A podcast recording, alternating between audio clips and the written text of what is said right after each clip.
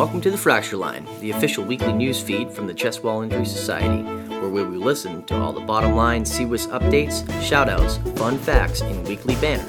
I'm your host, Dr. Mark Crisco, and I'm joined always by Dr. Tom White, Dr. Adam Kay, and Sarah Ann Whitbeck. Welcome back to Fracture Line, everybody. Today we're really happy to have on Dr. Ron Gross. Ron, thanks so much for joining us on Fracture Line.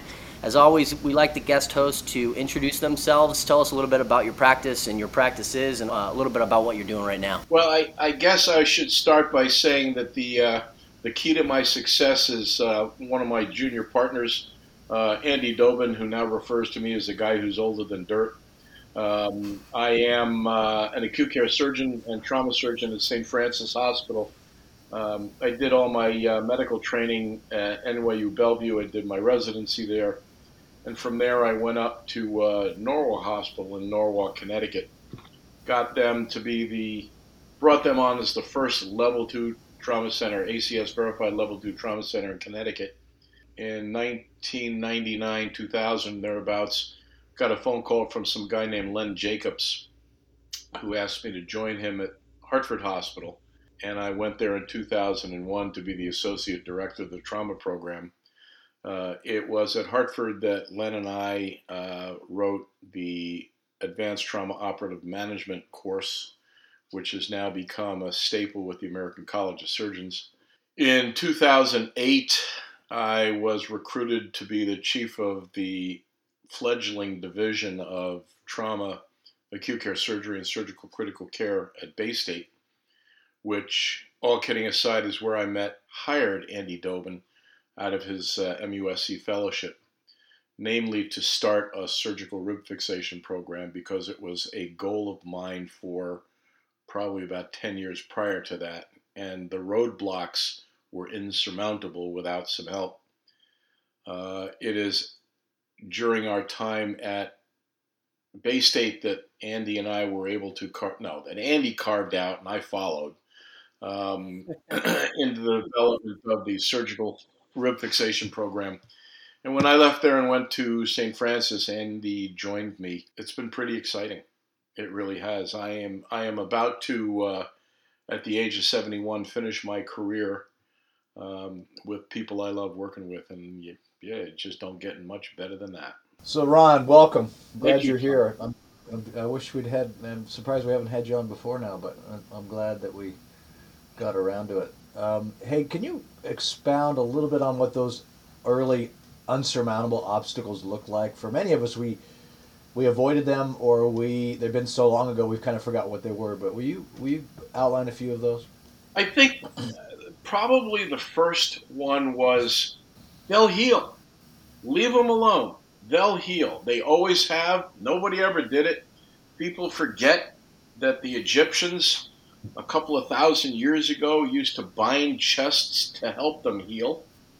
You know, I mean, to me, that's external plating at the at the simplest of views. Um, but once you got past that, then there were the turf battles.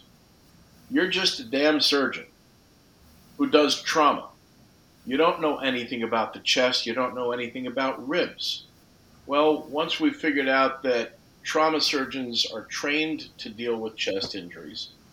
Then it was the thoracic surgeons and ultimately the credentialing folks at the hospitals that say, well, show us your experience. To which I said, well, I don't have any experience. That's the whole point of all of this. We don't have the experience because it's been blocked for us. So I, I think to sum it up, it was they'll heal, you don't know what you're doing. We don't have any evidence. Nobody's ever shown that it works. Get out of my office. How's that do it? That, I can't imagine that Dr. Doben or you took that very well. well, I'm glad it's not so ch- as challenging now because I think most of us wouldn't have had the moxie or the guts to, to persist in that in that environment. So uh, hats off to you, to you pioneers, to the pioneers. I, I, think I think you're one of those pioneers, Doctor White. Forgive me for saying so and pointing out the obvious. Um, you know, there were also guys like uh, Don Trunkey, who's been espousing this for yeah. 50 years. and Bill Long, who's been doing it for as long or longer. Yeah. And uh, you know, as I said, I show up in Salt Lake City to give a talk, and and as I said before we started recording this, there walks in you and Sarah Ann, and I felt like I was bringing coals to Newcastle.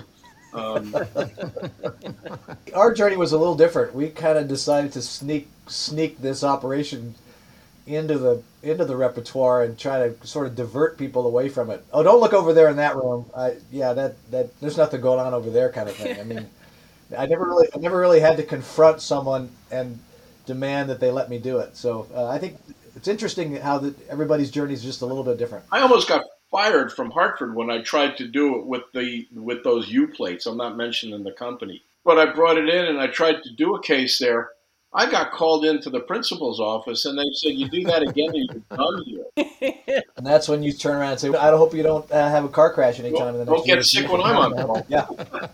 So, Ron, that's a you know, as one of the founding members of um, of CWIS and um, you know, you've been doing this a long time. What you know, I encounter a lot of. Uh, you know, I have a few senior partners uh, who still to this day are, are some naysayers when it comes to uh, rib fixation. How do you, you know, you've been doing this a long time. You grew up in an era where this wasn't. Uh, you were an era where this wasn't a thing, and now it's a thing, and it's becoming more prevalent. Uh, you know, I'm seeing a lot more research about it.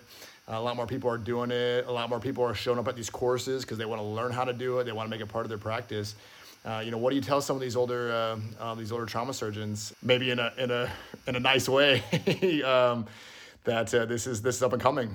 Most of them are older than me, and they're probably out of practice or dead. But I call a spade a spade.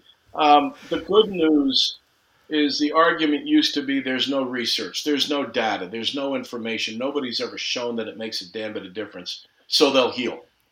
That's not true anymore. Um, what this organization in particular, but other organizations as well and other centers as well, what all of this has shown is there is now data you can't argue with.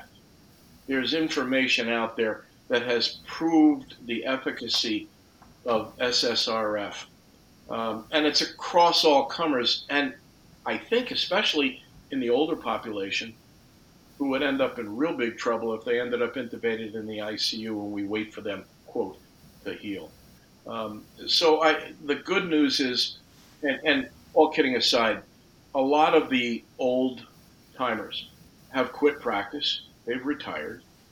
Um, and the younger crew coming up, to them at this point, at least in a few percentages of the institutions across the country, they're exposed to this not all of them, but more and more academic institutions are exposing the residents and the younger faculty to SSRF, and I think that's made a difference. Uh, I can't say that it's considered standard of care across the nation, but boy, we're damn close to that. When I receive some criticism or I hear about some either criticizes us or the technology, I more and more try to fool myself by think, thinking it's actually that that pushback has actually been a good thing for us. Mm-hmm.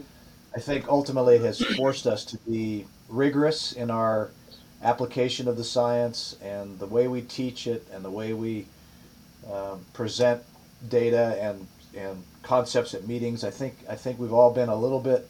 Uh, I think that little a little bit of paranoia, a little bit of a persecution complex has actually helped us develop in the right way. Would, would anybody agree with that or disagree?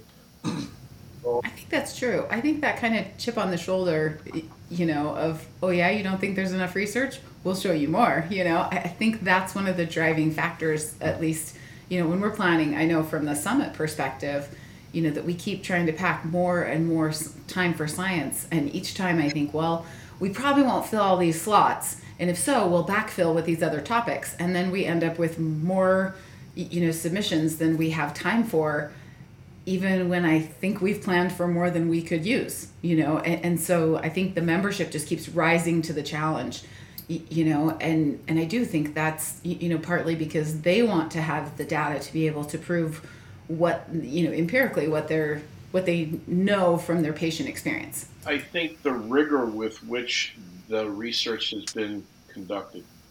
Um, I know all of the crew who have been doing the studies are very, very focused on making sure it's done right. I mean, Andy Doben is three of the most detail oriented people I've ever met. Um, and nothing passes by his radar without getting logged in, logged on, and vetted. And everybody who's done the papers with this society has done the same. And, you know, maybe it started out as a chip on the shoulder or paranoia, but now it's turned out to be pure dedication and commitment to science, to appropriate principles of research and practice.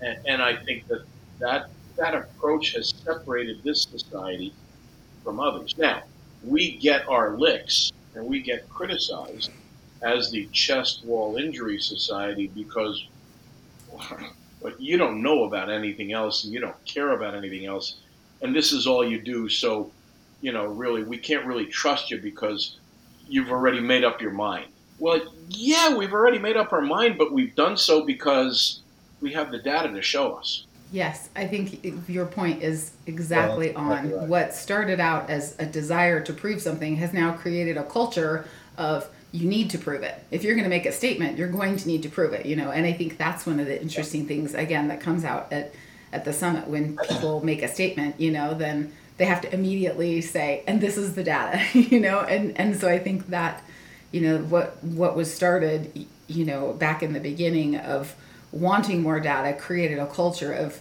of really requiring that people come come prepared to discuss their data, and I think that's we that's very cool. for granted, Sarah. Yes, very proud of that. Well, and and they also, if if we didn't matter, they wouldn't keep taking shots at us. I mean, if, That's we, a lot of truth if we weren't relevant. Sure. well, we are excited that you're here to ask you some questions about um, the Bill Long Award. You were the winner at the 2019 meeting in Santa Fe. Um, and right now we are accepting nominations, and we thought you would be a, a perfect person to talk about that uh, that experience, Dr. Long, and you know what he's meant to the industry. I mean, you've already mentioned him here on the interview, so that that says you know speaks volumes in and of itself. But maybe you could tell us about about the award. So obviously, Bill Long received the first Bill Long Award, and the following year um, it's actually funny uh, because I have always looked up to Bill. I've always looked up to Don Trunkey, both of whom had been huge mentors and very influential in my professional career and how I approached life professionally and and Don personally and, and, and now Bill personally. But I was doing a site visit at Mayo in Rochester with Bill Chu. I was on that site visit when you guys called me up to tell me that I had been given this award. I'm not embarrassed to say that I started crying. I was. And I'm standing in front of all these people at the site visit dinner with tears rolling down my face. And Chu looks at me laughing. He says, Yeah, I knew this was coming. I said, You son of a gun. There were three awards in my life that have moved me to tears. One was when the American College of Surgeons Committee on Trauma gave me the National Safety Council Award. The second was when I was given honorary lifetime membership to the IAF, International Association of Firefighters, Local 1426. And the third was getting the Bill Long Award because all three of those basically looked at my life and my career and those three were the pinnacles of how I've practiced for the last 45 some odd years and how I've tried to live for my life. So the Bill Long Award was, I, mean, I can't even, I just told you how I felt when I heard about it. And then given that talk, I, I had no, I, you know, I, again, bringing coals to Newcastle, I'm supposed to talk to the Chest Wall Injury Society as a Bill Long recipient. What am I going to teach them? And Sarah said, Well, you've been doing leadership stuff for a couple of years. Why don't you talk about leadership? So I, I, I did. Uh, I'm not sure I taught anybody anything doing that either, but just to be able to stand up and people that I admire so much and give a talk, enough said. Well earned, well deserved, and We wanted to get Well delivered. It was Hell yeah. talk. Yep. Well deserved. well. Indeed. Set the bar set the mark pretty high for us as we as we move forward and, and identify new recipients. It's just it's challenging because it's Well, I I appreciate that. I keep on saying to myself, and put my pants on one leg at a time, just like everybody else. yeah. But how do you take them off? Do you take them off? You, you know, uh, My two-year-old daughter, my two-year-old daughter tries to put them both on at the same time, so Yeah. she's not very successful. So that's what the Bill Long Award means to me. And I've I've been in touch with Bill on frequent. We we talk often. You know, unfortunately Don's gone, but thank God Bill's here. Uh, you know, I talk a lot, and that award is just the guys who get it after me and and will continue to get it. I hope they understand just what it means coming from the members of this organization. Getting that award from CWIS is like getting the National Safety Council Award from the COT. You know, there's one guy who gets it every year, and it means a lot. It means a lot. we need to. It needs a name. We, we you, know, you have the Tony and you have the Oscar. We'll call this the Bill. The bill. So Sarah, tell us, so. tell, tell our li- our listeners how to nominate someone for the Bill. Absolutely. So there are a variety of documents that you need to submit to nominate someone. So at least three letters of recommendation from people that um, have worked with that person, um, documentation of research they've participated in, um, presentations that they've given. All of that can come from PubMed or or other things that that you can either pull um, off their CV if they provide that for you, or that you can pull indirectly. Collect all those documents and then submit them to the society um, for consideration, um, and then as part of your nomination, and then the executive committee makes the makes the final selection for that annual award. You know, as as Dr. Gross mentioned, you know, of course, Dr. Long is just such a such a giant in the field. I think he's actually going to try to come to Charlotte um, this year. I know last year he was unable to make it. Um, just with everything going on with COVID and things like that, it, it was not um, a safe time for him to travel. But the most uh, recent thing that, that he and I have communicated about um, said that he is going to to try to be there to Charlotte. So this will be a, a special year to have him there. I love the photo of um, Dr. Long, Dr. Gross, Dr. Doben all together. You know, with you with your your um, statue and you know that's just a really Bill. meaningful you know a really meaningful one. So I think I think this will be a really cool year.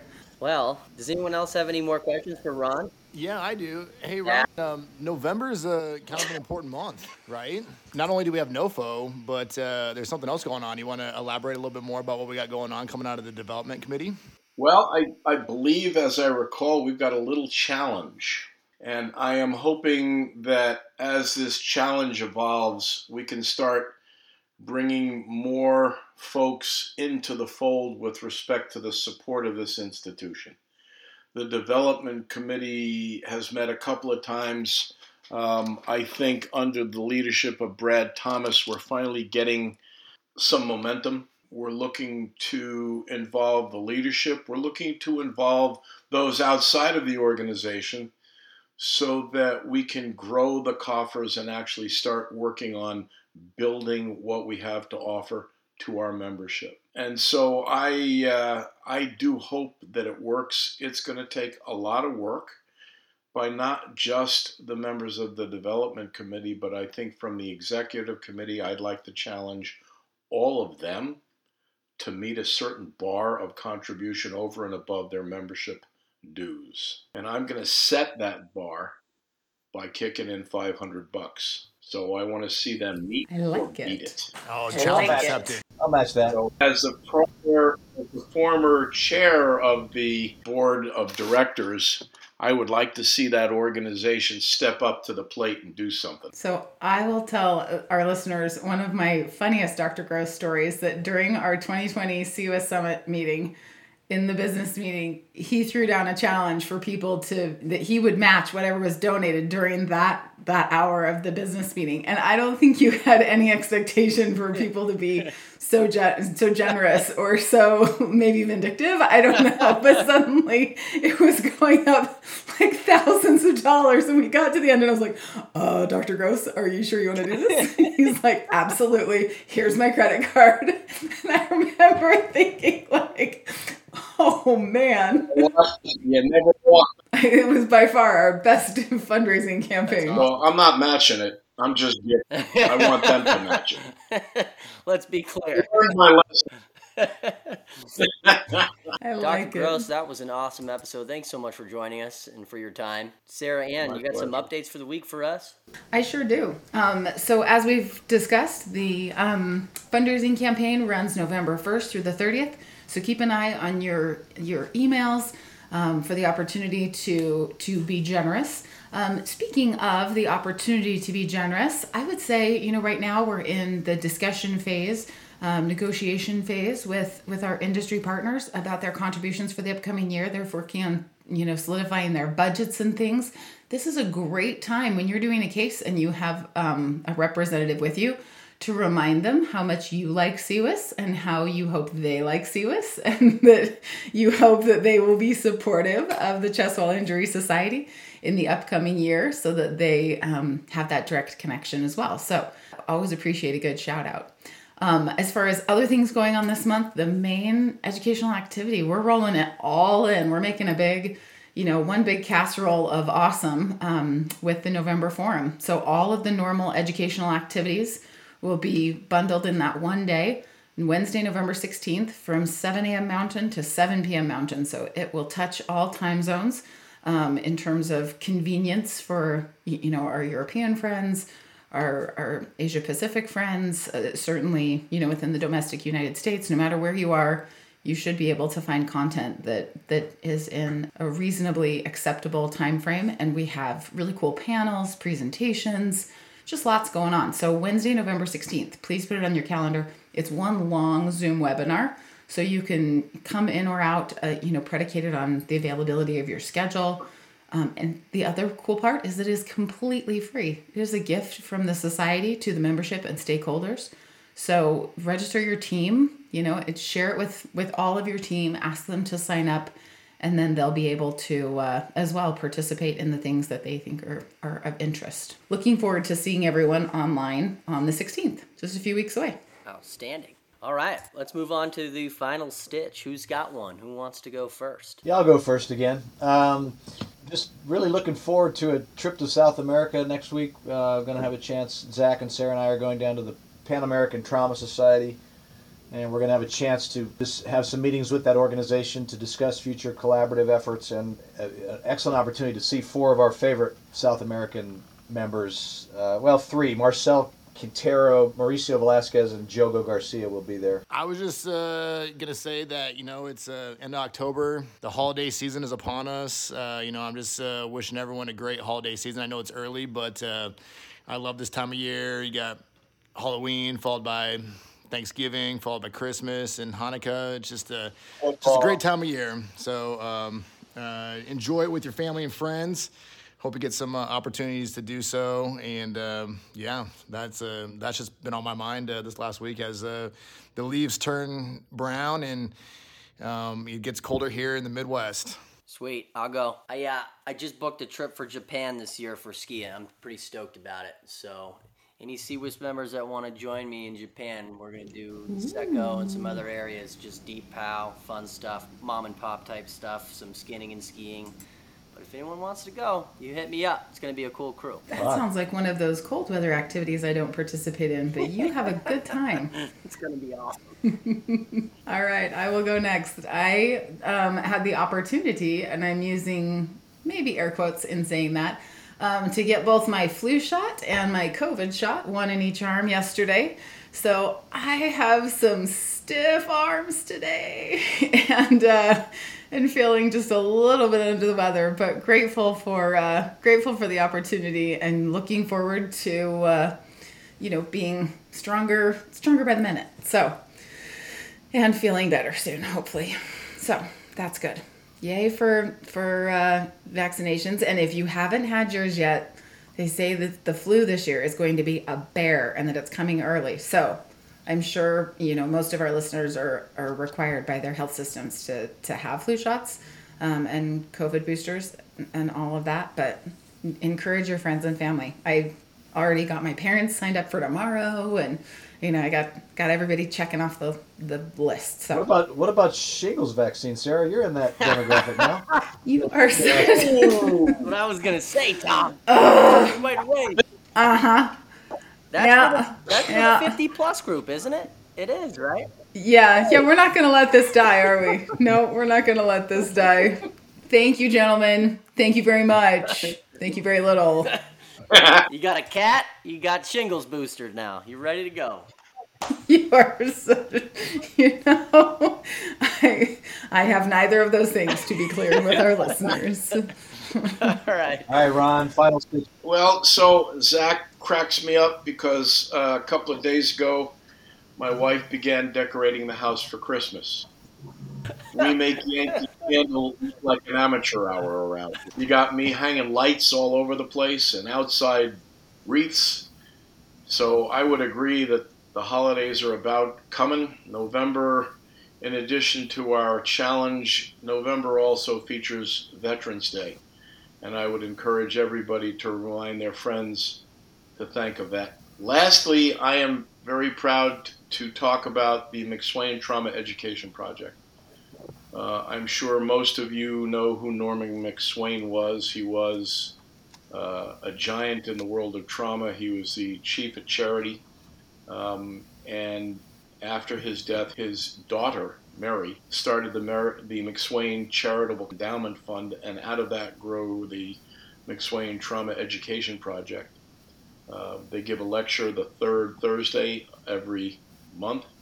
The first national McSwain Trauma Education Project was in October uh, in uh, Oklahoma City two weeks ago, and the first international conference will be in Cancun on December 2nd and Mary has asked me to give the keynote speech and give one other talk. So I'm pretty excited about that. Um, and my wife's actually going to come to a conference with me because there is a beach. So it's all good. yes, that is a smart lady. So and And right after that, I'm going with Steve Smith, the Army Navy game. Wow. That's awesome. Nice. Hope Army beat Navy.